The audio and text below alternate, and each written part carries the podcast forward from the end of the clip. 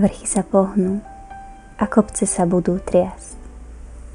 No moje milosrdenstvo neodstúpi od teba. Moja zmluva pokoja sa neotrasie, hovorí pán, ktorý sa zmilova nad tebou. Izaiáš 54. kapitola Nikdy nebudeme schopní pochopiť hĺbku Božieho milosrdenstva. Je pre nás nádherným tajomstvom a predsa by sme ju nikdy nemali prestať objavovať. Ponárať sa do nej a nechávať sa premieňať Božou láskou. Občas však prídu dni, kedy na to zabúdame.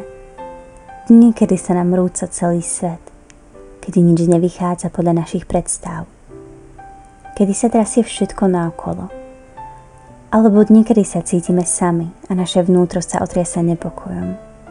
Často ani nevieme prečo.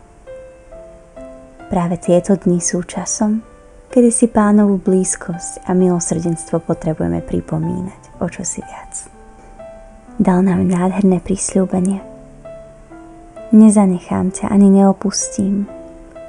Som s tebou. Som Boh, ktorý ťa vidí. Som Boh, ktorého milosrdenstvo trvá na veky. Svetý Jan Pavel II píše, človek nepotrebuje nič viac ako Božie milosrdenstvo. Túto lásku, ktorá je dobrotivá, ktorá je súcitná, ktorá pozdvihuje človeka nad jeho slabosti do nekonečných výšin k svetosti Boha. A práve táto láska k nám na novo prichádza. Prichádza utíšiť naše búrky, priniesť svoj pokoj a objať nás nekonečným milosrdenstvom. Boh túži mať s nami blízky vzťah. Túži vstúpiť do nášho srdca a premeniť ho. Dáva sa nám celý. On je pre nás tým najvzácnejším darom. Príjmeš ho? Ježišu, ďakujem za Tvoju lásku Ďakujem, že si prišiel k nám na tento svet, aby som ja raz mohol prísť k Tebe do nebeského kráľovstva, na miesto väčšnej radosti.